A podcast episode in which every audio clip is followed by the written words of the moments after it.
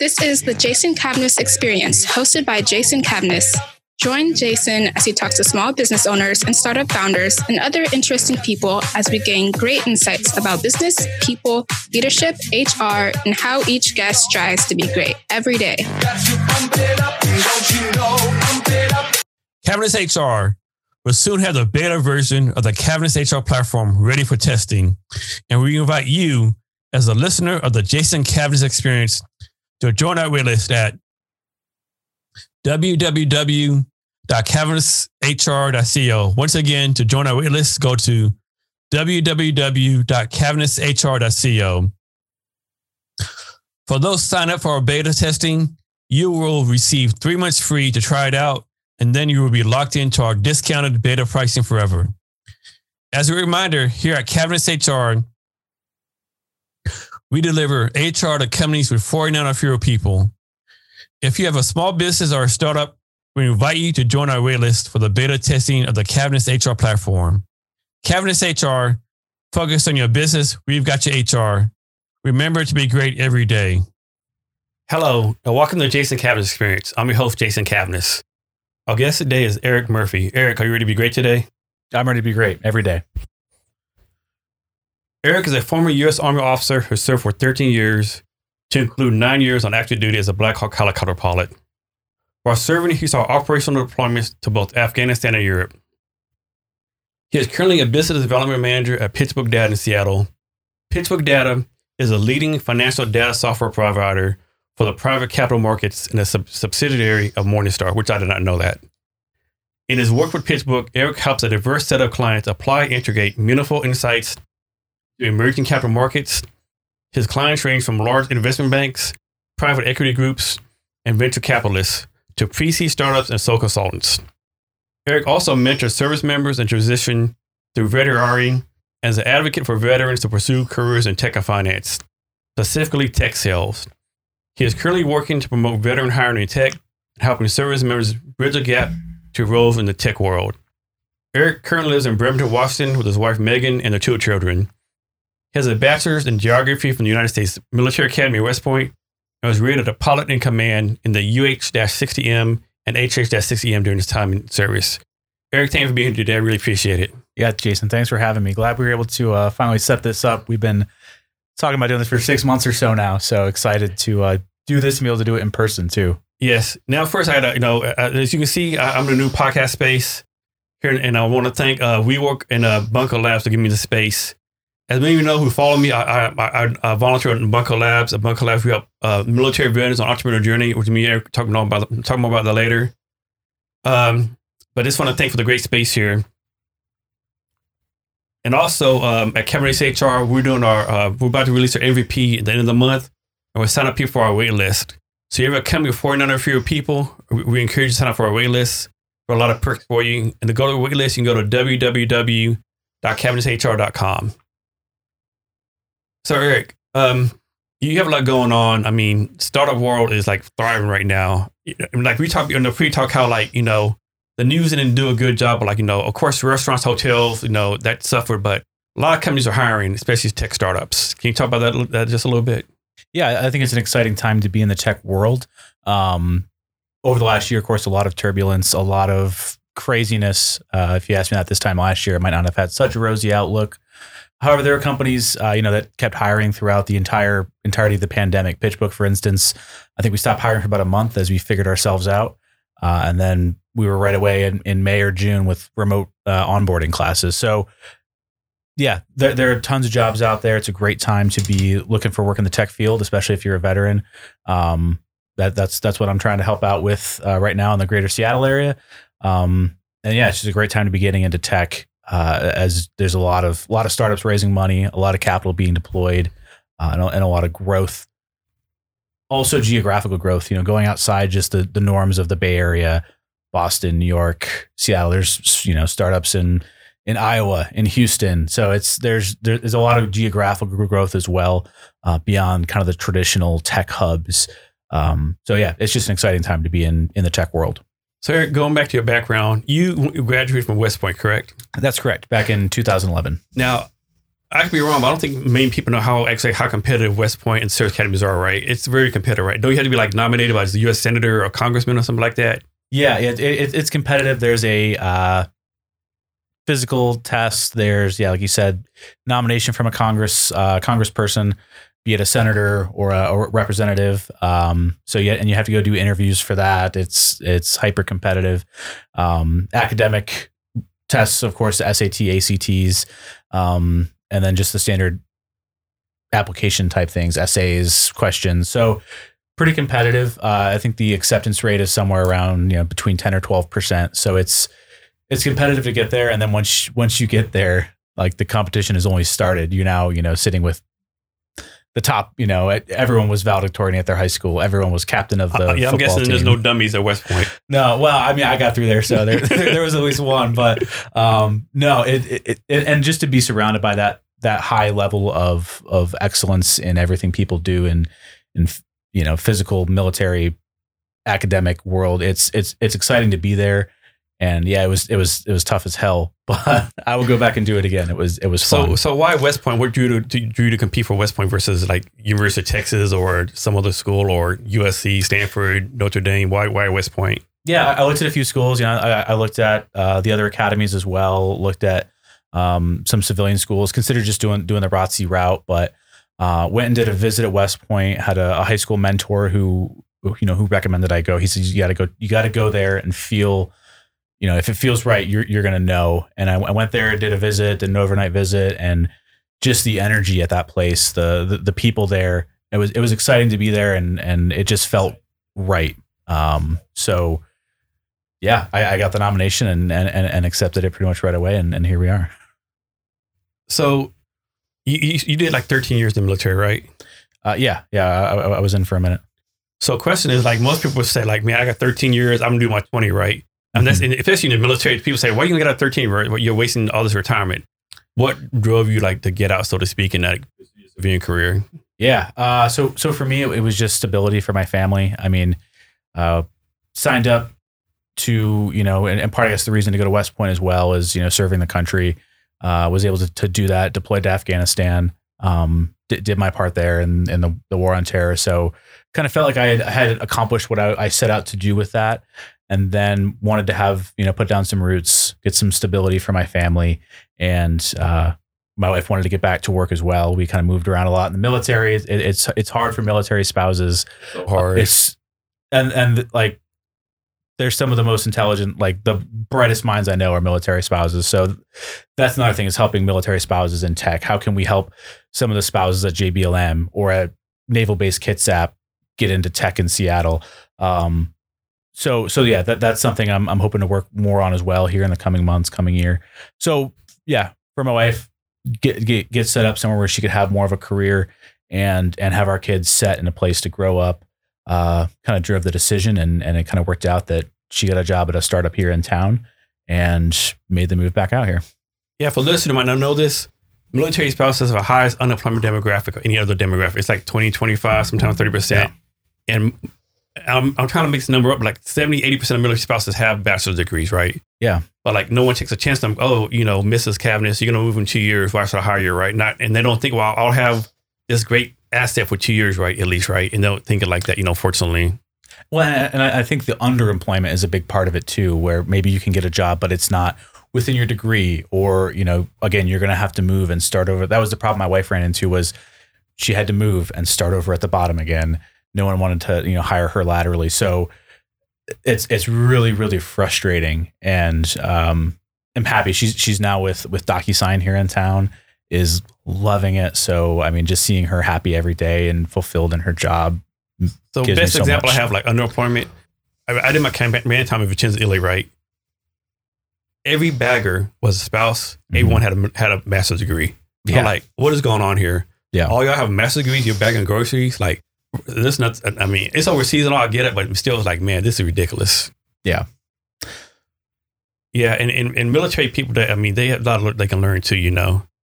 Um. So next, talk about you do a lot of volunteer work. Next, talk about your work with team. I think it's called Team Red, Red, White, and Blue. Is what it's called. Yeah, yeah. Team Red, White, and Blue, Team RWB.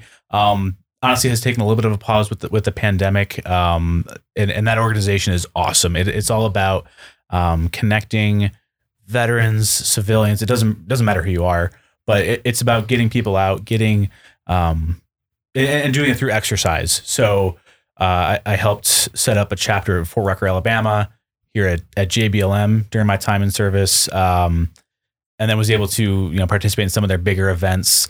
Uh, like I did the uh, the RAGBRAI bike ride across Iowa, which was pretty awesome. And, and it's just this cool group. You know, it was you know a mix of veterans of people that had never served, and you just get to go connect for a week and ride bikes and eat pork chops on the side of the road and drink beer and hang out. It, it was an amazing experience, and everyone kind of walked away with it with a better appreciation of each Did each you know other. Chris Smith? Uh, not not familiar He- with Chris. Okay, he's part of he's part of it too here in Seattle. I've Okay. connected with him. He does uh, his company. He does consulting. Basically, you know how the military like we do for patrol, patrol bases. Mhm. He takes big level COs and takes them patrol bases in Montana. Oh, that's awesome. Yeah, so I, I got to connect with him. So next, another thing you spend a lot of time with is I think it's called Veterari. Hope I'm pronouncing that right. Yeah, uh, Veterati. So, in in the process of myself getting out, you know, I, I sought some mentorship in people that had done it, um, and, and most of the people that I, I sought counsel from were kind of later on in their career had you know had success as I was you know looking to to find a job. And, and I kind of saw a gap where I, I, I, at least me personally, didn't connect with anyone that had kind of just gone through the transition. So I guess I'm, you know, a few, I get two years out now. So I'm kind of coming out of that window of being fresh. But I said, I, I want to, I just went through this. I want to help folks that uh, are going through it now because I know, you know, it's different than it was 20 years ago or 10 years ago or even two years ago. So yeah, decided to go on uh, as a mentor with them. I talk with a few, a few veterans a month or a few people in transition a month. And it's awesome to hear just the, people looking to transition a, lot of them into tech because they, they can kind of see hey this guy's in tech he works in the um, you know in in the tech sales industry working with venture capital private equity um, so yeah I just talk to people in transition and and kind of help help talk to them about the pitfalls i fell into um, how you know success i had with translating experience and um, yeah it, it success interviewing as a as a veteran because it especially with, you know a lot not a lot of tech companies i guess some do you know have that that veterans program. So there are a lot of great smaller tech companies out there that don't. And you have to kind of explain yourself. You have to you know know what to say to translate it into tech speak that that makes sense for for them Yeah, I definitely want to do a deeper dive in your, in your process from going from the army to your PitchBook job and how that worked. But back to nonprofits, and we talked about this some in during our pre-talk. There are so many nonprofits like to say that you know they help veterans, right? mm-hmm. Some are good, but some are like, what are you doing, right? Like example I gave was like three nonprofits in Fort Lewis who take veterans deep sea diving. Like, is there really need for three nonprofits to take people deep sea diving? Maybe there is. I don't know, right? yeah But if you're a veteran getting out, what advice you have a veteran like, no, no, pick a, a nonprofit that's going to help you. That's actually going to help you, and not like you know in it for ulterior motive, so to speak. Yeah, I mean, I, I, I'd say do your research, talk to other other veterans, see what's out there. I think, I think all all of them have the you know good intentions in mind. Like you said, maybe there is room for some consolidation, um, because there, there are a lot out there, and there's a huge need. Um, the one probably piece of advice I'd have there is you know as you're in transition, getting out, like get involved with something. Um, that's kind of one of the you know I, I haven't done as much with Team RWB because of the pandemic. I haven't.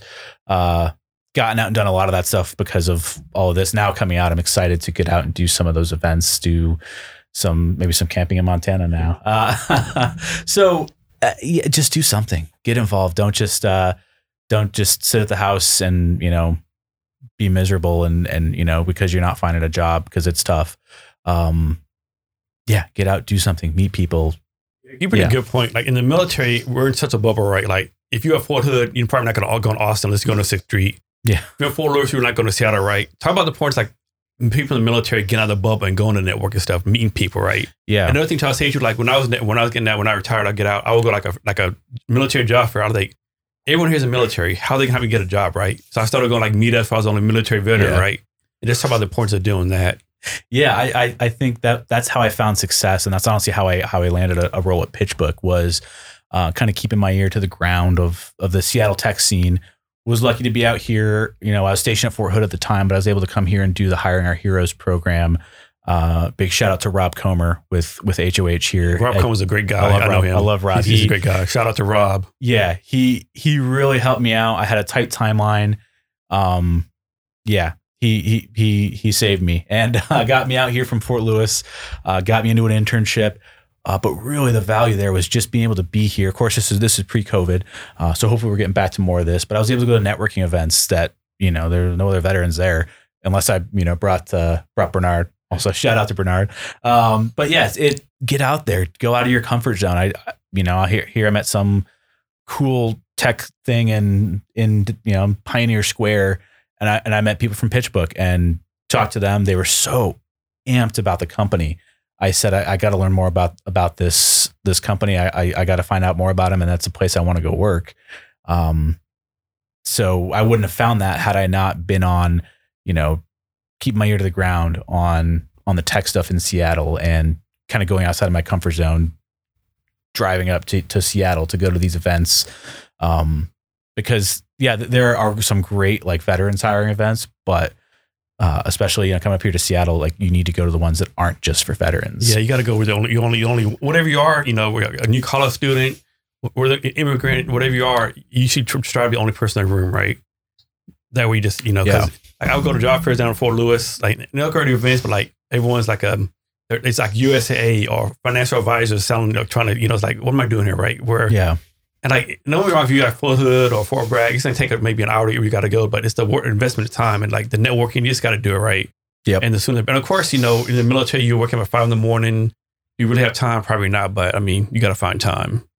yeah, and I think that's important when you're in that transition time is to make time for yourself. Um, and I think the army and the military is getting a lot better at letting They, they people used do that. so bad. But yeah, I I mean, horrible stories on that. it, it's so hard to unplug from that that military job, um, but you got to do it because hey, there's a, a date that you're leaving. Well, first of all, it's it's, it's, as the man back Congress says you got to do it right. So that's the Well, first yeah. thing, right? Yeah, that's important too. You is, know, yeah, that's Congress said we got to do this. But two horror stories I got. One, well, one one story, not really a horror story. I was going through transition to like oh, full colonel sergeant major, and they both stayed in front of the group. I never realized how important this was.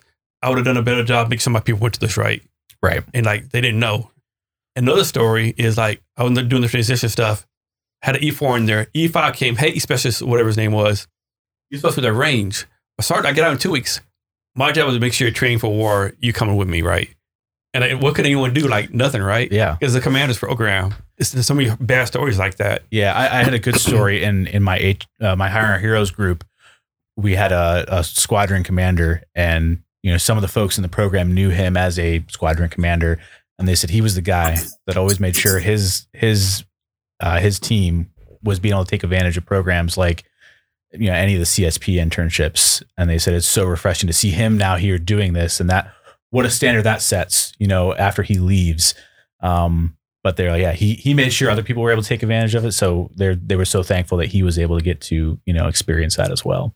So let's let's talk about your journey from going being a U.S. Army officer to PitchBook, right? Your Yeah. helicopter pilot. Yeah. I mean, there's really no straight path to that, right? It's like we can do a fly fly, you know, a private helicopter for PitchBook. And like, how do you sell them your skills, convince them that you were matched for this position? Well, I, I've told the CEO if he decides to purchase a PitchBook helicopter, I will fly it for him. um, but yeah, I think that's still a long way off. um, yeah, it, it was, you know, and, and going into, into sales is tough too because, you know, sales, there's kind of a defined pipeline. You start as a, um, you know, as like the sales development representative role, pounding the phones, making calls, booking meetings for, for the senior reps. And I kind of came in, in, in the middle of that at, at, at the, uh, you know, the, the, the closing role. So PitchBook kind of took a chance on me, honestly. They they saw some intangibles that they they liked. They said we can teach them teach them how to do sales. Um, so they took a chance on me, and and and the way I got there was translating my resume well. That kind of set the foundation. I think if I had had you know mil- a five page military jargon resume from uh, SFL with, tap with, with twenty thousand acronyms. pass, then you know they never would have even gotten past the header. Um, so I, I spent a lot of time. I had a hundred people look at my resume, you know, military, civilian, and I, I, I made a pact with myself that I would update that, you know, like every week. And so it was always, always evolving and always getting better. And, and I, and I got to the point where I had it really well translated resume where someone in the civilian world could look at it and say, oh, okay, I have an idea what this person did. Um, and a person in the military would look at it and say, okay, I, I know what this guy did exactly. Um, so that was kind of step one. And then I, you know, at least at, at PitchBook, most most tech companies are, are somewhat similar. Phone screen with HR first, and then you go on to a, you know the hiring manager interviews. So had the phone screen with HR.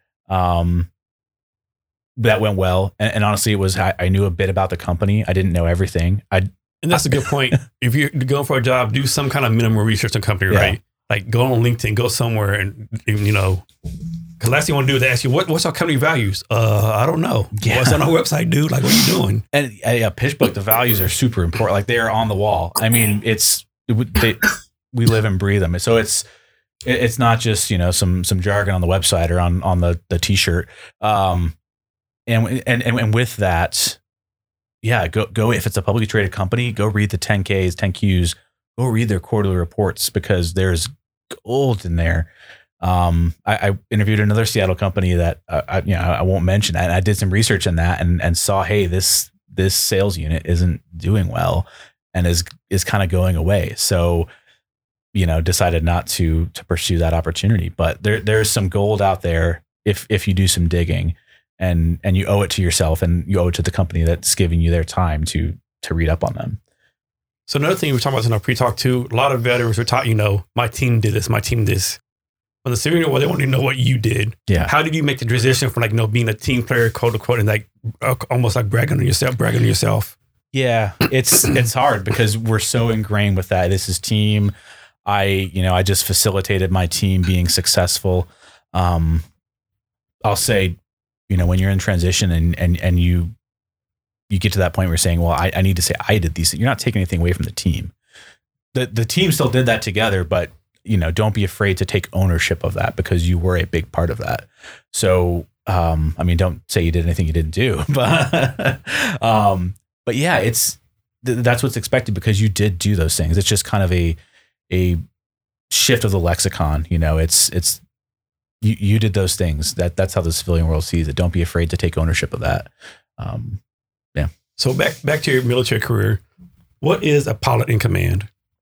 Yeah. Yeah. So I, I was lucky to come out here to Fort Lewis. Um, got to fly out here, flew Blackhawks, got to go to Afghanistan. Um, yeah, I was able to take my pilot in command check ride before I left here and, and got signed off on that. So I could, you know, the pilot in command is the person who's responsible for the helicopter. So the two pilots in every Army helicopter, and um, it's kind of the, the pilot and the pilot in command. And the, that pilot in command is responsible for that aircraft. So anything that happens, and it's a, rigorous testing process to say the least when I went through. You know, every unit's a little different, but when I went through, it was uh, about a week of oral evaluations, flight evaluations. Um, they just kind of set me in a room and said, "Hey, we'll we'll we'll come get you in a bit," and would come in and just barrage me with with oral evaluation on what the Blackhawk does. You know, you got to know all the different um, engine temperatures and emergency procedures because you just have to know that stuff when when an emergency happens, and then you go out and you fly in, in, the instruments in the clouds. You fly a tactical mission. You fly just a performance evaluation. So it was a incredibly hands-on process. Uh, took took a week to do it and was able to complete that before I left Fort Lewis, uh, and then get signed off again at, at Fort Hood and flew as a uh, pilot in command for a little bit with the medevac unit there, and then went over to the uh, to the assault battalion and flew the regular Blackhawks again. Now, how does one become a helicopter pilot? I know you aviation, go to Fort Rucker. Like, what's mm-hmm. the process? I mean, at West Point, you, you, pick your branches, they pick you. Yeah. How's that work? Yeah. So, I mean, it's changed a little bit since I went through um, on the West Point side, but it's a little bit more of a interview type process. When I went through, it was kind of more just what's your class rank? Uh, are, are you high enough? Um, but now it's, I, I, think it's a little bit more uh, finding the right fit for people. So, yes, selecting it out of ROTC or, uh, or West Point. The other the other path is the path of the warrant officer, which um, is a great path for either you know enlisted soldiers. Enlisted also could do kind of the green to gold and fly as an officer, or they could uh, go the the warrant officer route, and warrant officers fly fly a good bit more. So uh, that's that's a great route to go. And I mean, they're the, they're the technical tactical experts in the helicopter, so they they fly more. Um, they're the ones that are primarily the the instructor pilots, the maintenance pilots, uh, and, and that's who I got to lead, which was awesome. Uh, the the pilots, and then also the the crew chief maintainers. So um, just just a high caliber of people. But yeah, so you look at the, the officer route or the warrant officer route. Um, there are options to come in straight from the civilian world to go to warrant officer school, and you know, one one day you're a civilian, and you know, six months, a year later, you're a warrant officer flying helicopters. So, When was last time you flew? oh gosh, like two years ago now, Years ago. year and a half, you two years ago. You, you ever plan on flying again, or Absolutely. Uh, and, and I kind of had planned to go do some fixed wing certifications and, and do some more flying that way, get back up on my rotary certifications. But uh, COVID kind of put a wrench in that. And then now uh, just bought a house. So that's kind of more uh, more pressing uh, than going to joyride uh, in the skies. But yeah, absolutely. I, lo- I love flying. And I mean, I, I absolutely miss that about the military, getting to go. So, so for those of you who listen to this, and you, I'm sure you're going to look at Eric's profile later on. On Eric's LinkedIn profile, he has the picture of a Kraken, the Seattle's new hockey team. Oh, yeah. So hockey, talk. I mean, Eric, talk about your love for hockey, how you got involved with that, and and how PitchBook's going to be involved with Kraken. Yeah, super, super excited about this. So I, I grew up Western New York, Buffalo Sabres fan, um, which is, you know, has its its highs and its lows, mostly lows, uh, at least recently. But love hockey. Um, you know, we had a, a minor league team in my hometown, so love going to those games as well. Um, was very excited right when we were moving back out here was when they announced that Seattle got the the next franchise. And now it's like so close. It's like the draft is in a couple weeks, uh, the season, you know, a couple months. Um, got on with PitchBook. It, it's a super exciting place to be. It is a you know massively growing organization, and and kind of one of the things we said was, or not we said, uh, but the the marketing partnerships team said was, you know, we need to to to get our name out there and, and make a move, make a wave, I guess. and so they last summer announced that we're one of the founding sponsors of uh, the Seattle Kraken. So it is going to be at the Climate Pledge Arena. It's going to be the the PitchBook Suites, Oh wow! and and we're their financial data provider. So so uh, hooking the team up with some PitchBook access as well, and then also some interactive PitchBook experience in the suites themselves. So if, if you uh, if, if you get to a suite at a PitchBook game or at a, at a Kraken game, you'll probably see some some PitchBook uh, in the suite. And where are they playing at again? The hockey team. The hockey team at the Climate Pledge Arena, the old the old Key Arena. Oh, because they're playing the key arena. Yeah. Is that is that like a long term plan to stay there, or they can build a arena for them or yeah. something? So or- yeah, that that place is is totally re- like totally renovated. They Okay, I, I've been there like maybe six, seven years ago. I went to a WNBA game. It was like, okay, Yeah. like you know, this needs to be updated. Yeah, I, I went. Yeah, when I was stationed here at Fort Lewis, we went to a few concerts there and, and some WNBA games, and um, yeah, I definitely needed a a, a a refurbish. And it, I went out there a couple months ago with the family just to go walk around the Space Needle and Mhm. and get some outside time. And it is, yeah, they took it down to the bones, and it looks amazing. If if you look at any of their social media, um, that place is going to be a sweet place to catch a hockey game, Nice. I and mean, hopefully a, an NBA game too. yeah, I'm sure they'll be sold, probably already sold out for years ahead of time already. I'm guessing. Yeah, well, that's kind of why I'm glad that, that PitchBook sponsored them. Hopefully, you know, I can get some some tickets through through work. but yeah, yeah, they're they're going to be sold out for a while. So next, let's talk about something that you have a love for, and the love for bourbon. I do love bourbon. Talk about how you got you got involved with that. Like, what when you start drinking, how, how do you get, get involved? Like, you know, expert so to speak. I wouldn't say an expert. Uh, I dabble. I started drinking at 21, and um, yeah, I don't know. Just you know, I, I think bourbon is is pretty prevalent in in the military. There's a Mhm. lot of guys that love bourbon. Um, so c- kind of got into it from there. The thing I like about bourbon is you can get a, a great bottle of bourbon for 30 bucks. You know, it's I love scotch too, but a great bottle of scotch you're starting at you know Yeah. 60. I never got the 70 taste of scotch. I always, I never. I mean, I like it, but it's not not like bourbon. Yeah, yeah, I, I love it, but it's I, bourbon's bourbon's where, where it's at for me. You can go get a, a great bottle for 20, 30 bucks. Um, started, you know, kind of flight school down there in the South. And then, um, you know, obviously a, a lot of good bourbon down there in Alabama, um, right by Kentucky and Tennessee. So, uh, yeah, kind of, kind of started enjoying it there and have, So uh, curious, of course, for you. when did you go from like not saying Jack Daniels bad, Jack Daniels a good starter bourbon, but when did you go from okay, Jack Daniels like to something else, right? Probably after flight school, I guess. um, yeah, I mean, I mean, flight school was, was a great time. It was, uh, you know, a bunch of guys living in a house drinking Jack Daniels, but uh, and, and studying a lot of studying. Um, yeah, probably when I got out here to Fort Lewis and then went back to Fort Rucker after that. Um, got into just tasting stuff to taste it and, and enjoying more of that. So, um, So Yeah. two two part question like. What's your go-to bourbon you say, and how often like you do try new bourbons?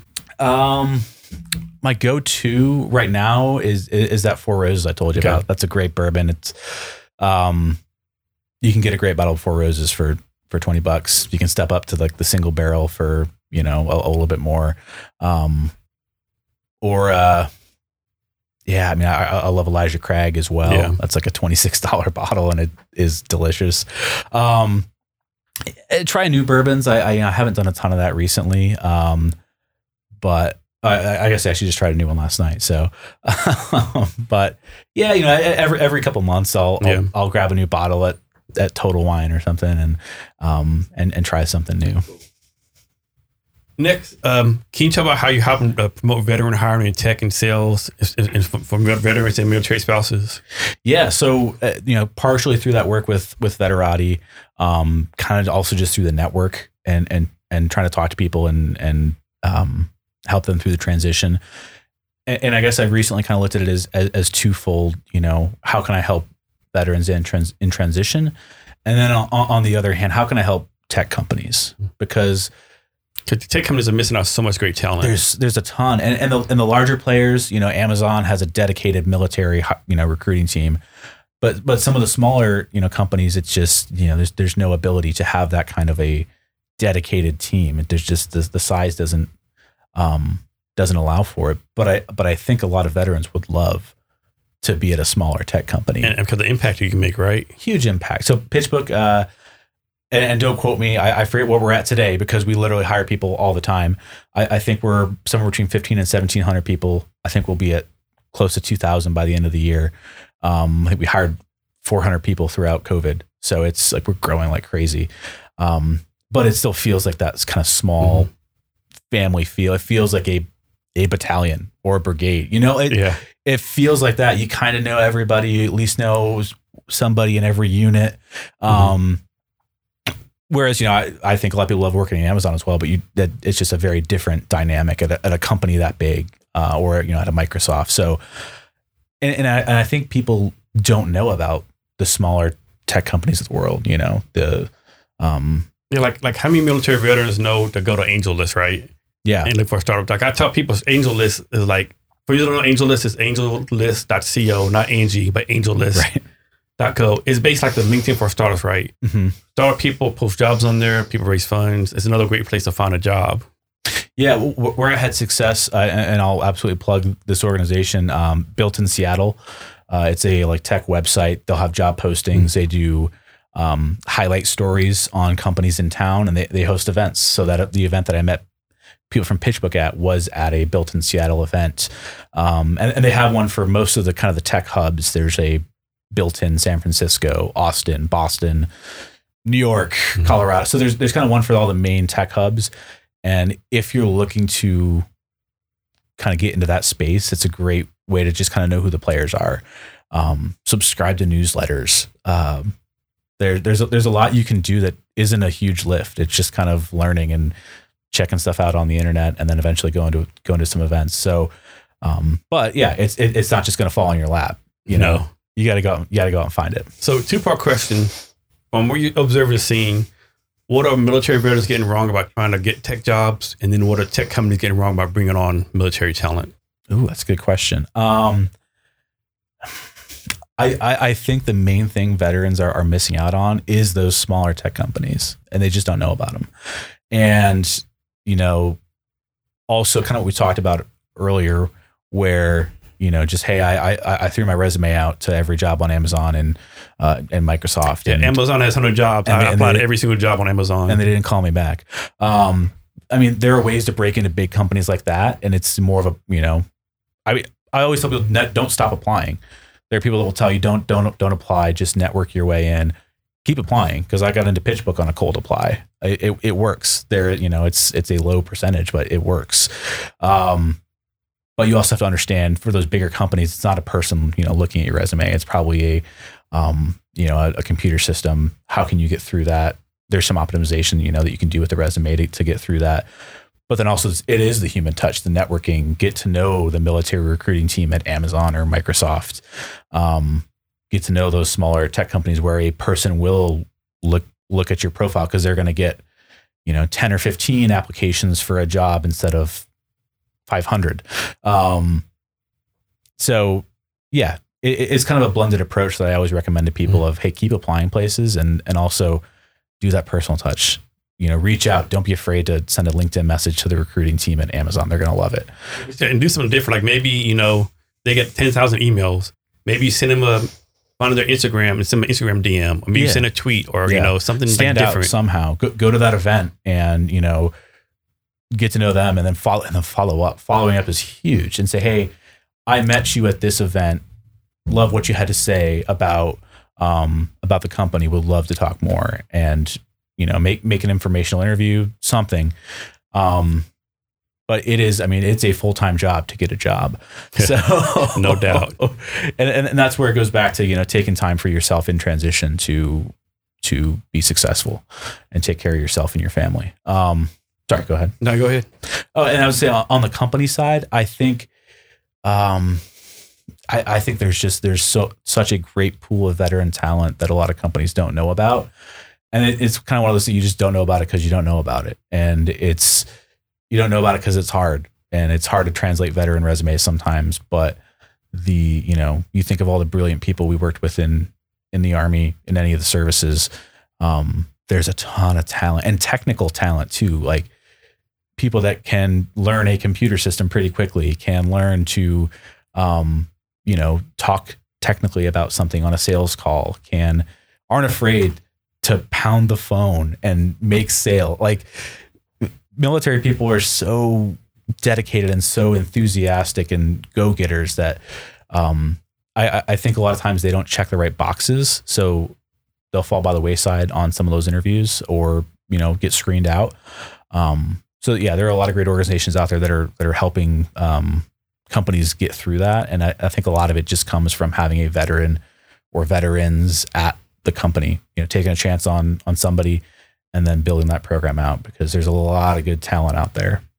So Eric, let's let's talk about fundraising, but a different aspect, right? We'll, talk, we'll talk about startups raising funds in a minute, but I mean, I could be wrong, but I think I don't think a lot of startup founders realize how hard it is for VCs to raise money, right? I think Yeah. a lot of startup founders. I thought this and like John Brown, the VC, has ten million dollars. I got, and if it's my job, give him give me right. No, John Brown has to go to other people and you know, I won't say big for money, but kind of big for money, right? Yeah, And I would think it's harder for them because like I, I'm getting money from people like hundred million dollar fund. They have to find people with billions of dollars and convince them. You know, this has to be a really small pool. mm-hmm. Can you talk about how that works? Yeah, and that and that's and one of the reasons I chose PitchBook was they had such a great training program, and it was immersion in this space that, like, for you know, I mentioned learning about the company. I you know I, I googled what is PE and VC for my interview, uh, And there's nothing wrong with and that. that was and that was a question, and, I, there's- and I got it right. Wrong, there's nothing wrong with that. Uh, but th- they said, "Hey, that's cool. That's all you need to know. We'll teach you everything else." And they and they did. It's a two week PitchBook University to work there, and everyone goes through it, so you know what does an investment bank do? What is a Series A versus a Series B versus a seed? Um, so I, I, I love that because I had no clue. I didn't know, but they were, you know, again, were willing to take a chance, willing to train me.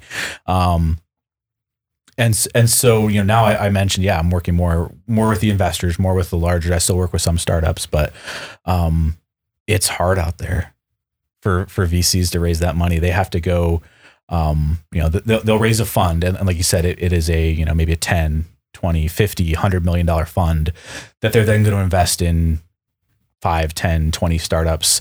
And you know of course VC is a little bit more high risk. So yeah maybe a, couple of those work out. Great exit. And you know th- th- they make returns for their their partners. And those partners are the big what we call ins- institutional investors or, or limited partners. And they are think like pensions endowments universities foundations um, anybody with a lot of money like you said, billions and billions of dollars, and, and, lots of money, lots of money they can afford you know lose. yeah, eventually. and, and, and, and they're diversifying their risk. They have they have a public equities profile, they have a private equity, they have a venture capital, real estate. So, uh, and, and that's what we call them limited partners because there's limited risk. Um, that, that- that's one of the reasons. So, um, they're going out there to these LPs and they're doing the same thing startup founders are doing. They're saying, "Hey." This is me. I'm Jason. I'm raising this hundred million dollar fund, and this is my thesis. This is why I'm going to be successful um, and they're going through the through the ringer with it with you know just like startup founders are to to raise that fund and then that's why they put startup founders through the ringer as well because yeah, they have to be good you know fiduciary stewards of that of that money it's not their money; it's some other person's money. yeah playing with other other people's money They can oh, I like drinking beer with you, and I like your product out there. Here's like ten million dollars. yeah hey, hey Jason's got a cool beard uh, so I'm gonna you know throw him a check that, that, that doesn't happen um, Yeah, and, and thing with the, the the investors too, it's um with them like like being a startup is not easy, but I think with VC is even harder, right? Because like you might get a one like one out of ten might be a home run, right? And that's what you count on, Mhm. right? You got to go through all these failures. yeah Everyone sees the failures.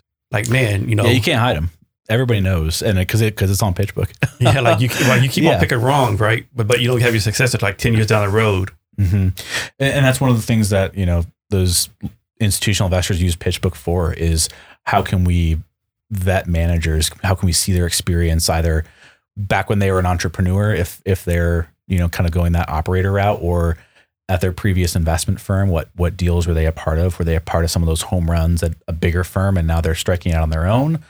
Um, and then their history as a firm themselves. What what have they done? Have they had a couple home runs, or or did they have a pretty good batting average? Um, so yeah, that's that's kind of some of the intel we give to our clients. So Eric, if you're a lawyer, you got to go to law school. You HR get certified, accountants have certifications, even mechanics have certifications. Is there any anything like that for VCs, or you just say, "I'm Jason Cavness, I'm maybe VC"? Yeah, it depends. Um, the, there are some that will come up, you know, through the through the ranks of um, the investment world, maybe investment banking into a role as an associate at a or an analyst at a private equity or venture capital firm, eventually make partner. Uh, they're like I mentioned, kind of the operator route where uh, maybe your your startup, maybe Cavness HR strikes it big, next unicorn. Um, you exit, uh, and now you're looking for something to do with all that money. So uh, go start a VC fund, join a VC fund. Um, th- th- those are kind of, I think, the two primary routes people take. There's no, I mean, there's no VC university. Um, I don't think there's a standard route to it for anybody. Um, So I know a picture you probably see like there's the Seattle startup scene, Austin, Boston, all the different tech startup scenes. yeah. What are like similarities and differences you've seen all, the, all, all these different scenes? Like uh, is like like like is like if you're a startup company in Seattle, you might get evaluated at two million, where San Francisco is four million, where somewhere else like different things like is like a seed round in Seattle really like an A round in Boston, or is it all like pretty much same?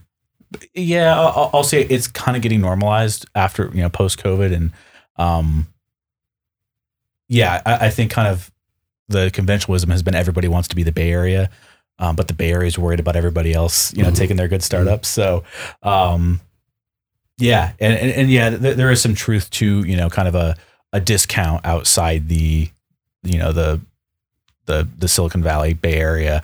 Um, starting to see that kind of go away as you know i think kind of an impact of covid where um, p- people can command a higher price in other areas um, it's more just hey I, I, I think we see more of a split industry wise than we do um, geographical at this point but but there is a little bit of a difference however slight So you talk about some already, but what exactly does PitchBook do? Or a better question is, what does PitchBook not do? Yeah, so PitchBook, uh, we track everything in the private markets, public markets too. Like, like you mentioned, we're we're uh, we were acquired by Morningstar back in 2016.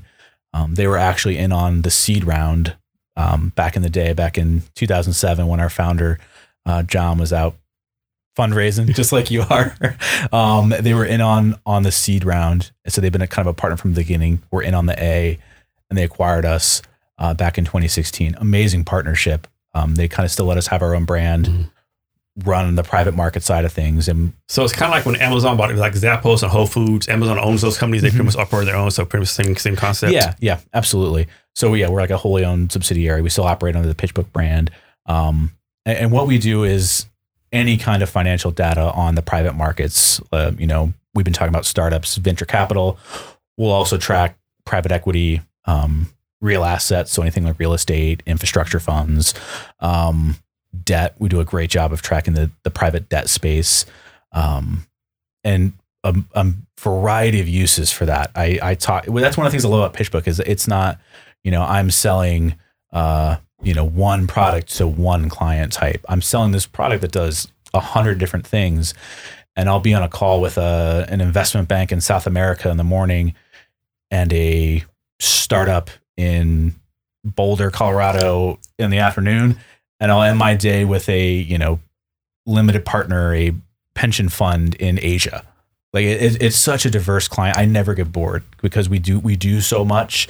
You can do so much with our data, and I, I get to work with a lot of really really cool people. So I know you, you can. I know this is part of your secret sauce, but you tell me how you get the data. Is it scraped from somewhere, or is it like a website you pull off pull stuff from? Or You're, you're asking the hard questions now. So, um, yeah, we, we start with gathering everything that's out there publicly. So if you can find it out there, it's probably on PitchBook. If we can, if we can verify it. So we've we grab everything that's out there. We ve- verify, validate. We do that with a human team. Um, we've got some cool AI machine learning processes to gather that info, and we we verify it. What separates us from other maybe just regular data providers is that we have a human team that's picking up the phone and calling those VC investors, those investment banks, sending out quarterly surveys. So it's a it's a very like a two pronged approach, the technical approach, Yep. data script, technical and, and, still then a human approach, person. and it's incredibly human capital intensive. I think about half the people at PitchBook, maybe more than that, are our research team.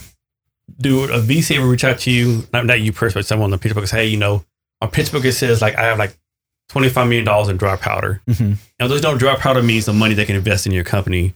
That twenty five million dollars. Well, actually, that's incorrect. It's actually like a different number, right? Yeah, th- that'll happen, and, and and that's kind of one of the one of the feedback loops that we have to correct that information. So, um, it's the private markets; it'll never be perfect, and and we we we accept that, but we're going to be as good as we can. And so, yeah, we'll, we we take feedback from actual investors, from people that are on the platform, to uh, to correct that. And we, we've got some great partnerships with people that aren't clients that just say, "Hey, I want to have my right info on there." Um, so yeah, we, we that research team is is always working to improve the data set every day. So, is PitchBook more for VCs and investors, or more for people raising funds? Both. combination. Yeah, both. It's, I mean, it's a combo. It's, um, you know, it definitely hits the sweet spot with VC and, and PE general partner investors because, you know, those are the guys that are going to be spending all day, every day on PitchBook, um, de- depending on, on their role at the firm. Um, but yeah, it is an, a super powerful tool for a startup looking to raise money because you can see, like you said, I want to see the investors that invest in HR tech that have dry powder that are, you know, active in the last few years. That's a search that'll take you 35 seconds.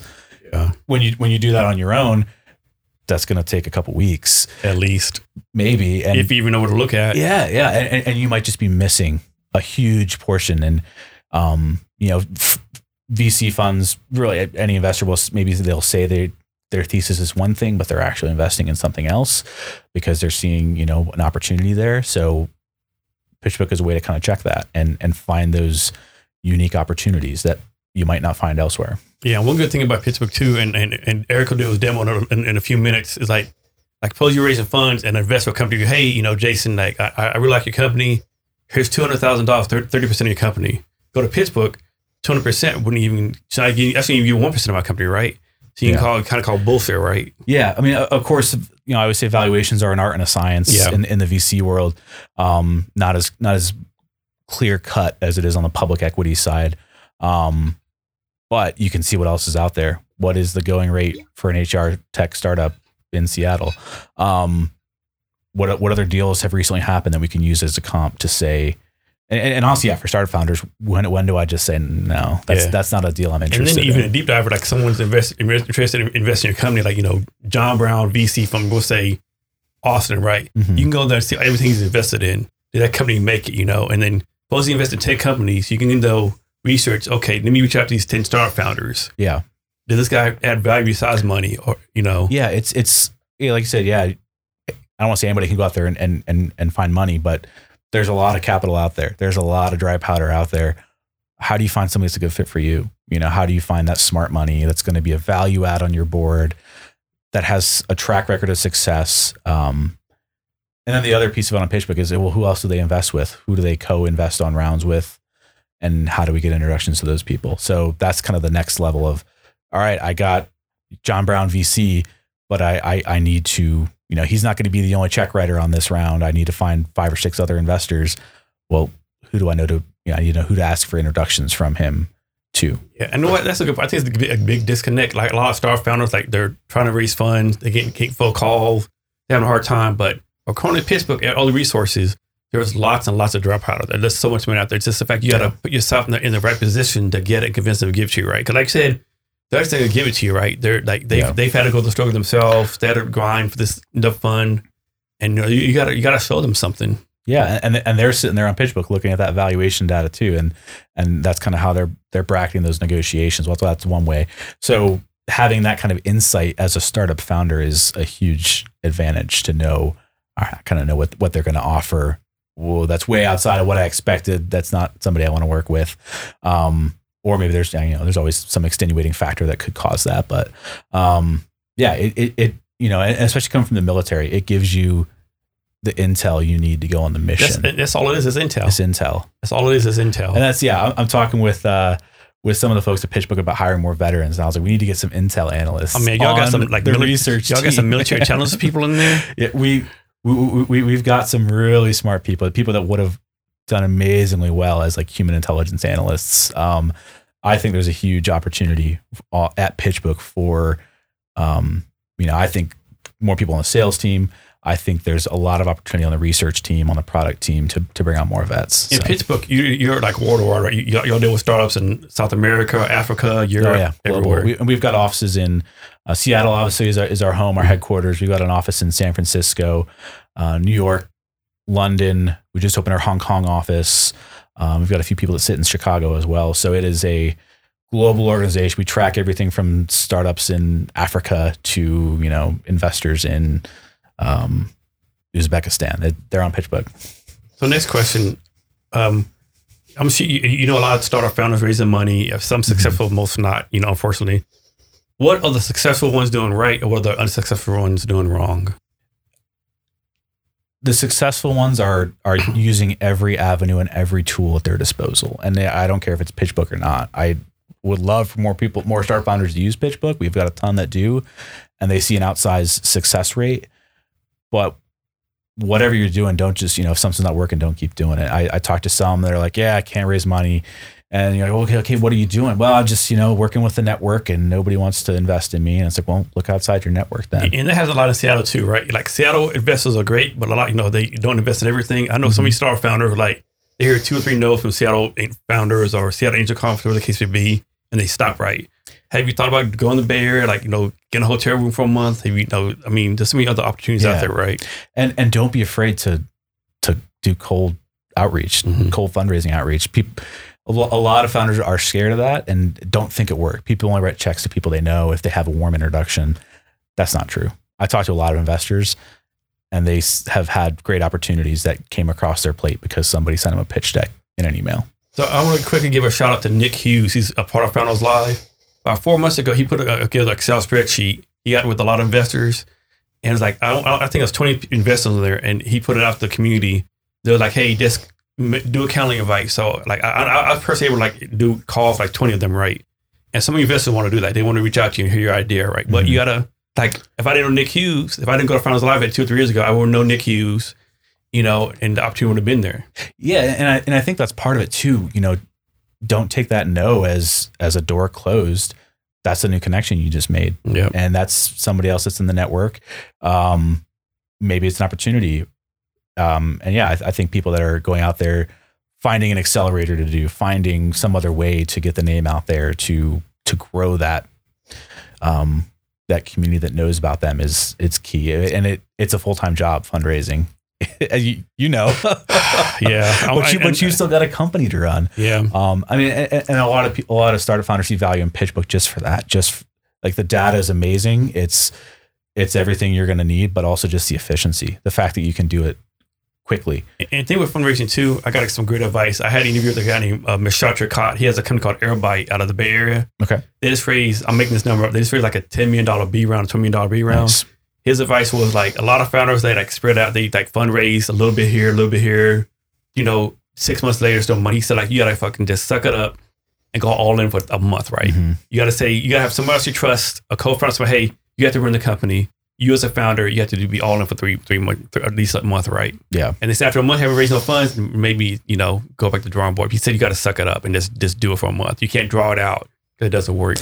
Yeah, I mean there are services out there that will help you raise the money or raise the money for you, and some great services. And for some companies, that's a fit. A lot of the investors I talk to will say, if, "Yeah, if you're not doing the fundraising yourself, that that tells me something." Yeah, I always Um, heard that too. Yeah, But I mean, there are some places where it's a great fit, and that's a great service. Um, but yeah, I mean, don't be afraid to get out there, roll up your sleeves, and, and get dirty for a couple months. And, and, just like and think of raising funds is like sales, right? You gotta we get used to hearing no all the time. oh, it's great. I love getting told no. no, your idea sucks. No one's gonna give you money. Like, yeah, Yeah, it happens a lot. You just, I mean, and that's one of the things I think, you know, military people are great startup founders, are great salespeople because whatever, I got told no. I mean, okay. Did Okay. he, did he yell at me? Did he yell at me? Did I, did I die? Did I die? Yeah. Like, who cares, man? So Like, my story with that, like I, I was a AG officer in the army, like HR in the army, right? I, one time I had to do a briefing, and this two star general just reading my ass, right? yeah. And it's like if I can take that and bounce back, so I got a remount from the two star general. The next day, he gave me a coin because I There proved so much, right? Yeah. If I can handle that, yeah. Some someone give tell me no, yeah, whatever, right? Yeah. It's, uh, I mean, that's one of the advantages you have coming out of the military. You're used to, yeah, get getting reamed out. Skull, getting- skull drugged, Yeah. skull drugged in the mud. um, yeah, going to SERE school and having them, uh, you know, hey, did I, get, did I get hit in the face? Did I get locked in a, a closet or whatever? No. Okay, cool. This wasn't Yeah. that bad of a day. Um, and honestly, hey, a, a no is is valuable. a lot better than it may be. and, and a lot of Oh, times no it- it'll be a no with a feedback. You know, maybe well, hey, not not for now, Jason, but you know, I'd be really interested on your Series B or C Yeah, keep keep me in the Rolodex, and here's a couple other people to talk to. So it, it's all about getting out there. It it is a absolute slog at times, but like we said, the, the money's out there. here's one for you. You hear this all the time. Like you hear people say, "Well, if you go to like if I if I go to an investor and they say no, but they say, well, Jason, you're not for me, but I'm a, uh um refer to someone else." Mm-hmm. A lot of people say don't do that because the second investor say, well, the first one is investing. Why, why should I invest right? But then to go to PitchBook, I'm like, well, maybe this first investor not invest because they have no dry powder. They have like they can't. It doesn't work. Yeah. Why not take the referral? But a lot of investors they will tell you why not not to do it right. I just think that's bad advice. Yeah, I mean, I, I yeah, I'd probably agree. I, th- I think there's a, a number of reasons somebody wouldn't invest in a startup, and it's not always because it's a bad idea or a bad founder team or uh, whatever. It's just hey, maybe it's not a fit for the fund. Maybe they are, maybe they already have a similar uh, company in in the fund, and you know they don't want to invest in this strategy again. So, yeah, I think there's five million reasons why somebody wouldn't invest, and if if they're willing to make that introduction or tell you to pursue somebody else, that's probably a good thing. Um, So we've been talking about startups all, all over the world. Let's focus on Seattle for a minute. Yeah. Since we're in the Seattle area, what excites you about the Seattle tech area? What like new technologies coming out? What new companies coming out? Like something like okay, I can't wait to, this to be public. I, I'm super excited for the next 10 years in Seattle. I, I think we see so many startups that were uh, founded by, and still every day, by Microsoft alumni. I'm excited for the Amazon alum. There's so many great minds that are growing at that company, and it's such a time of growth there. They're doing a lot of really cool stuff. I'm excited for those people to break out, and, and some already have. There's some really great startups from Amazon alums, but I, I think just there's a going to be a great ecosystem of of Amazon alumni founders and from the other great companies in Seattle as well. But um, kind of, I think we're at this inflection point where tech is just growing exponentially. There's more and more people getting into it, and there's um, just a ton. I, me personally, excited about Seattle. I'm excited for the space scene. Uh, you know, we got Blue Origin here. SpaceX has All their the AI, AR, VR, the, Yeah, the there's, next generation tech. over in Redmond, uh, you know, there's a lot of lot of, lot of satellite work over there. Um, some more traditional, you know, defense firms as well, Boeing, um, Aerojet, Rocketdyne, a lot of really great companies. But then, yeah, the project uh, Kuiper project. There's space flight up in uh, um, Lake Union that's doing a lot of cool stuff with their BlackSky satellites. Um, worked recently with uh, Starfish Space, a couple of, of uh, UW uh, alums that are doing a, a really cool thing in space. They got their first launch coming up on Friday, I think. So I think there's a lot of great space tech that's going to come out in Seattle. In addition to that, other just general tech, general Amazon alum, Microsoft alums, but me and I and, and I think space is cool. So I'm I'm excited for that. I think there's a huge space scene here. And so you probably know this better than I can, but you always hear like you're, like I know there's a lot of angel investors for like from Amazon, Microsoft, but I never heard of like anyone from Starbucks being an angel investor.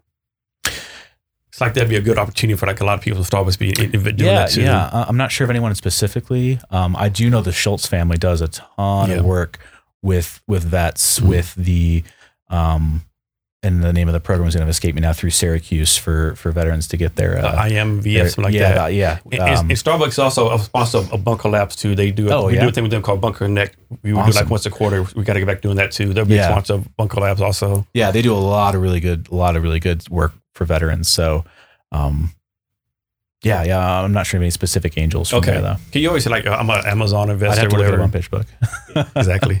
All right, so next we're gonna do, go do this demo. So first I'm gonna share my screen so I can pull up the PitchBook website, and then me and Eric gonna have to change chairs.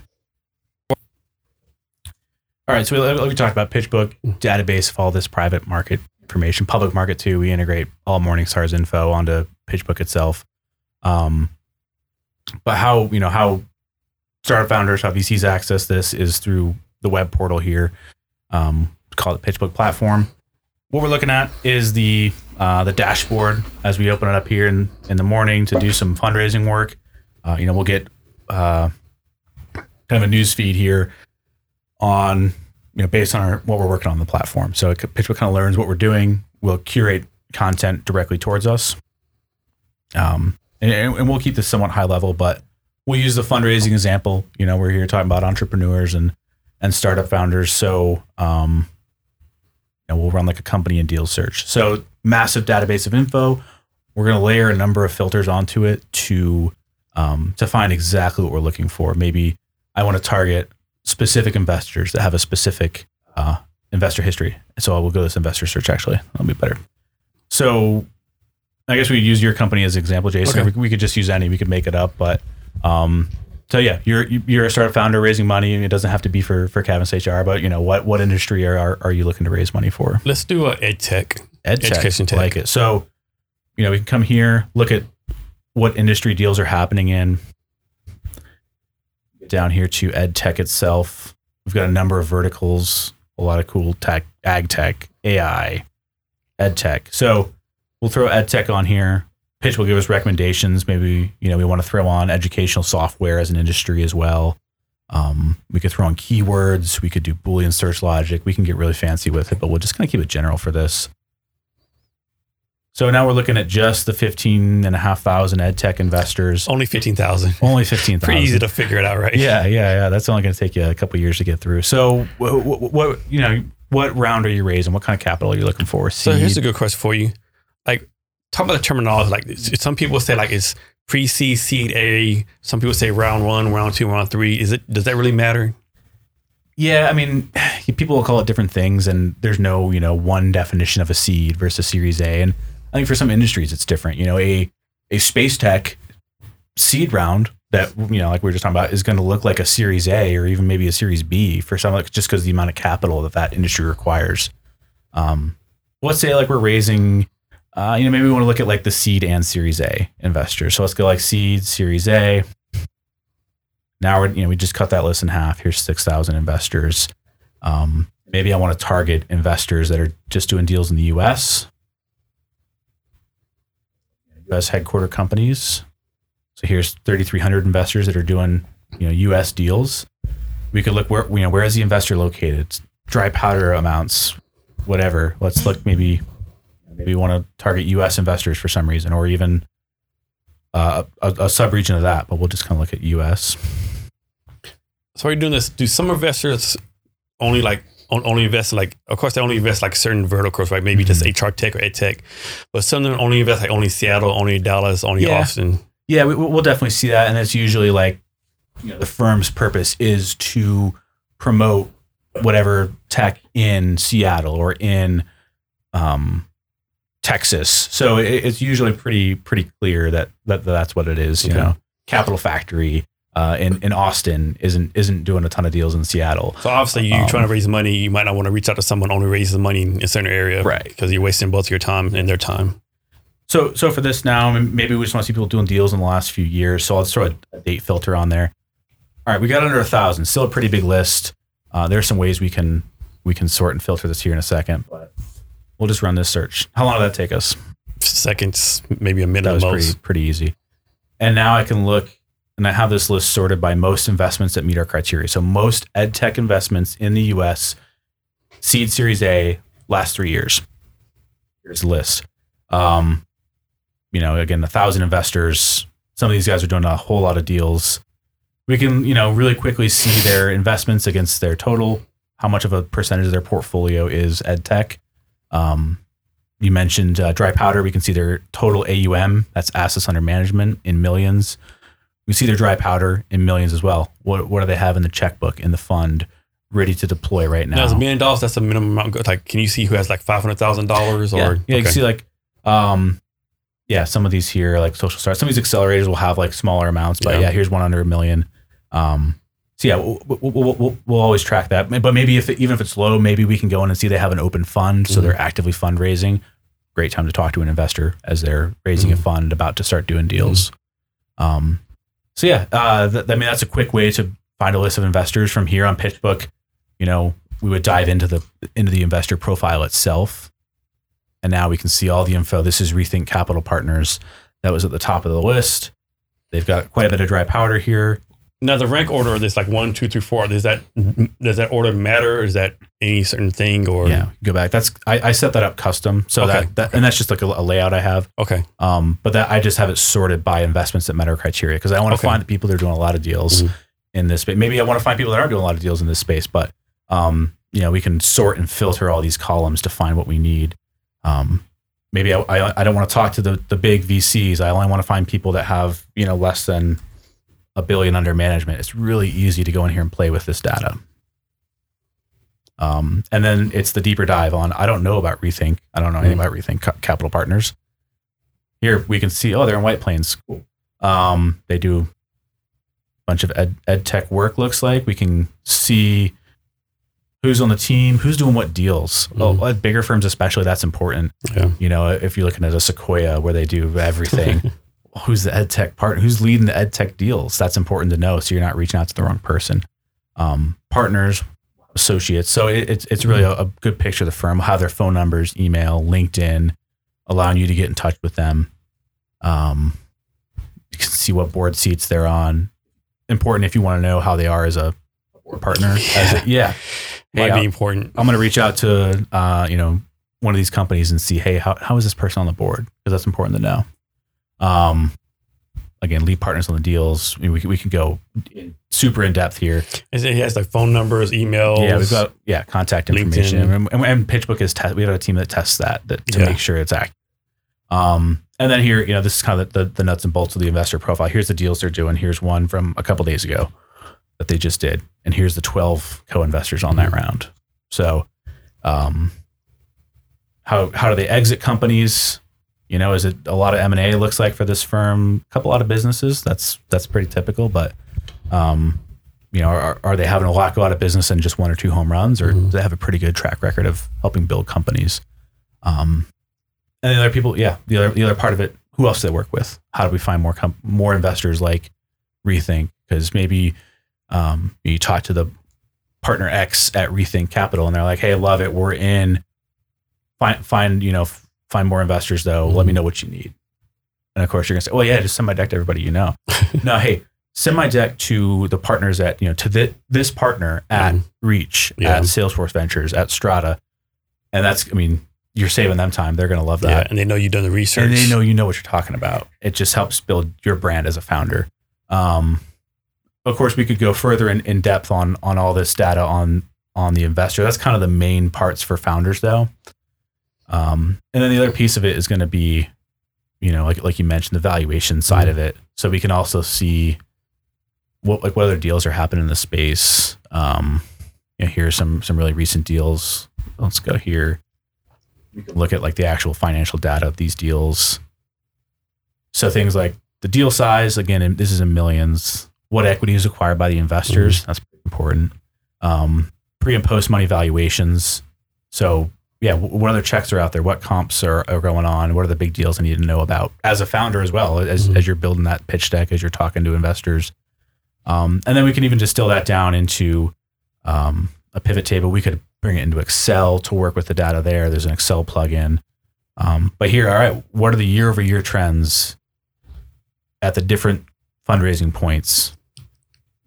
Cap invested, pre money, post money, percent acquired. So, yeah, if I'm an ed tech company raising a seed right now, they're looking, you know, the median is three and a half million at a nine million pre 12.82 post. And these are all numbers, terminology as a founder you need to be spot Yeah. on with, right? and and you and you can expect to give up about thirty percent of your company for that three and a half million. That that's what the going rate for an ed tech startup is right now.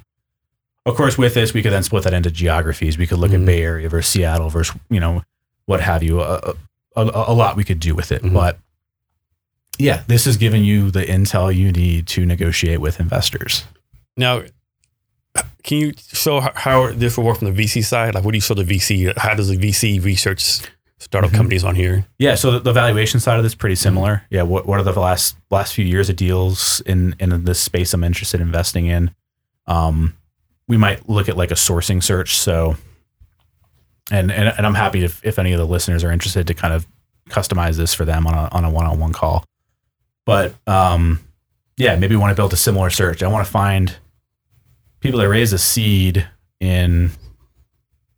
We can pick something else, maybe just IT in general they raise an IT seed, but they haven't raised something in a minute. Like we kind of know the burn rates, the median time between rounds. You're looking to raise a Series A, you know, 12 to 14 months after your seed. Depends a little bit on, on industry, but so I'm going to say I want to look, you know, people that haven't raised money in about a year are in the US. It's still a pretty big list, so maybe I want to cut this down even more and I want to find uh, maybe we'll look something more specific than IT, um, like SaaS or something. Whatever it doesn't SaaS. All right, so th- this would be like a sourcing search. I'm a Series A investor. I want to know who's out there in the seed world. They raise seed money. They're about to raise another round because you know you got to know about it before it happens. Um, so now I'd run this search and say, okay, here here are the people. If I'm a venture associate, venture analyst and I'm trying to make try to make a name for myself. I want to find the next Hot thing. the next hot thing. Yeah. Um, you know, I'm operating within the the thesis of my firm. I know what the partners are going to like, but here are the people I'm interested in. Here's the list of those that raise a seed, haven't raised money in about a year, probably out looking for you that do, do next research. round. This company doing well. They're doing bad. yeah. They, are they doing business? Yep. And and now I'm coming in to look at, you know, some of the deeper deal, you know, software tools. Okay, yeah, remote work culture, whatever. Remote work is over. We're going back to the office. It's not really true. Um, so uh, yeah, I can see what those seed deals were here. Similar to that last screen. And like like vice versa, like like founders do their research. This analyst can know Oh yeah. do the research too. They can reach out to their seed investors. Hey, you know, was this what how this company actually Yeah. were, they, were they coachable? Were they cooperative? Did they you Mhm. know listen to lessons learned? Yeah. Who else is on, on that cap Are you table? are you going to reinvest? You know, Yeah. And so now we can come here and look at like the deal history. We can see, you know, here's that most recent round. Um, here's the cap table. Get into all right, what happened on this round? Who who was in on the deal? Who do we need to talk to to see what this is all about and maybe and maybe get in. Um yeah, it just gives them the whole picture of the company. Not the whole picture, but at least enough to do that initial diligence. Now, okay, Excel, that's somebody I want to talk to let's let's let's reach out to them. All right, well, I, all right. Who's the CEO? Brandon. All right, I'm gonna I'm gonna shoot Brandon an email. I'm gonna hit him up on LinkedIn and, and say, hey, let's talk. We might be interested in, in an investment. So we'll, we'll see VCs use it like that. Same thing on the private equity side, a little bit different on how you would build it out, but um, yeah. And then PitchBook can see you know all about the company, even even on like the IP side, like what patents does this company have? All that. Okay, they got some good IP. I'm I'm interested in investing. Um, so Yeah. putting your, your sales hat on, why should a VC use PitchBook? efficiency and accuracy. VCs are looking at hundreds of deals. I mean, they're looking at so many deals, but it's limited by the throughput of their team. Um, it's how, you know, are you going to miss that next unicorn because you were bogged down looking at something else? Mhm. Um, and then it's the fundraising side too, because again, they're still yeah, the next fundraising. question was why should a startup founder use PitchBook? Yeah, yeah, and, and and so for the for the VCs, it's hey, who's committing to these other VC funds? Because all right, we just raised fund one, we're thinking about the next fund. Just how just like a startup. Hey, we just closed the seed. Mhm. When's the best time to start fundraising for the Series A? now. Yesterday. so yeah, I mean it, it, it's it's the same. And then the other thing is, you know, PitchBook has a team of analysts. We we put out research. So like this year, all right, AI, machine learning, vertical applications. What's that all about? We've got an analyst that covers it. We've got long form research, hundreds of pages of research. Mhm. We've got one on one calls with those analysts. Hey, what's hot in the space? Who should we be looking at? Who should we be talking to? Um, so it's it's just a very immersive experience of uh, in the space. It's a, an amazing way to make yourself. Obviously, if you work at a VC, you're pretty smart, but it's a very efficient Well, way. well, hopefully, anyway, right? Well, yeah, um, uh, probably most are. Um, yeah, it, it's just an incredibly efficient way to stay on top of the game.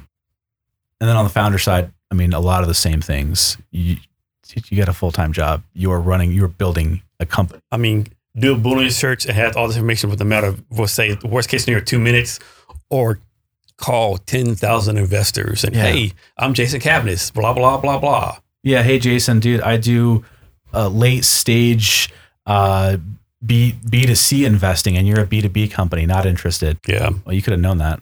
You would have saved yourself five hours looking up information on that investor that could have been spent building a product or looking up somebody else. So, um, yeah, and, and that's and that's what PitchBook's all about. How can we help our clients win? How can we give you know set them up for success, give them more time back to to build their company? Um, yeah, it. I mean that that's what it is for me. How can I help my clients win? How can I give them an outsized advantage that's going to let them raise this money, raise more money, protect their valuation, so that when they exit, they've got more money in the in, in the bank. You know, they've got more equity that they still own that they can give to their employees. that equity is golden, right? You don't want to give too much away too soon. Yeah, yeah. Um, so, I mean, and, and honestly, that's what I love about this job is I get to help people win. Mhm. You know, it, it, it's awesome. It's the same stuff I did in the military. I helped people win. I helped put people on obje- objectives and I helped pick them up and help them get the mission done. The same thing now. It's just a little different. You know, I just don't. I just don't put on a camouflage uniform and spin up two, you know, T seven hundred one jet engines, which is pretty cool. Um, but it's just as exciting. So, anything else you want to cover, cover in the demo before we switch, switch seats? Uh, nope, we can we can stop Okay, that out. cool. We'll switch back. Again, I'll, I'll I'll say you know, hey, anybody that's listening, um, ha- happy to dive deeper on on anything you're working on within PitchBook. There's a ton. I you know, we're we're talking a lot about startups, VCs, just kind of that's what Jason and I like to talk about. Um, but I work with anybody from uh, real estate, uh, you know, real estate companies looking to source startups that are growing and need more office space to I didn't think about that. That's a Yeah, great oh, yeah. point. oh yeah um recruiting firms who And that's, that's a great point. Like, hey, this company just raised A round. Odds are they need office space. Let me go. yeah and same thing hey they just raised a series a we know series a series b that's typically when people are starting to grow those teams grow that sales function grow the the dev team it's not just two guys in a garage um you know or it's not just uh a couple founders hanging out Yeah. here at, at bunker lab seattle with jason learning you know building out the product it's a growing company they need to hire so we'll have I mean, recruiting firms Cavness that- HR, I definitely plan to take advantage, right? If my company makes it, you know, use PitchBook, these companies Yeah. this A round, they probably need HR. Let me reach Yeah. out to them, right? I mean, if let's say that there's nobody in, in the business world that, that couldn't find a use for PitchBook, um, yeah, maybe it's it. Cavness HR just raised a bunch of money, maybe a little bit later later stage. We're gonna do some acquisitions. Mhm. We can do that too. Um, help you find an investment bank, help you plan the exit strategy. What are, what are companies doing down the road? What's the public um, the public comps down the road five, seven, ten years? Um, because that's important stuff too. The the deep strategy. So yeah, I I haven't found somebody yet that hasn't looked at pitch but been like, okay, I could see how I could use this. Now, is it a fit for everybody? No. I mean, it's um, it's a uh, you know, it's not going to be a fit for everyone's processes and systems, but um, I think it's I personally, in my own biased opinion, it's one of the most game changing solutions out there.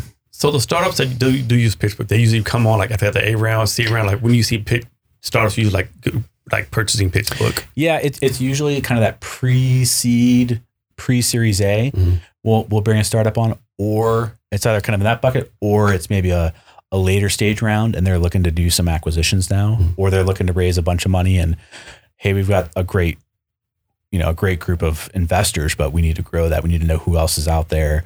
Um, and we're, and we're looking to do some acquisitions. So ton of, ton of value throughout the life cycle of a startup. Um, So Eric, thanks for the great demo. I understand you have something for our listeners.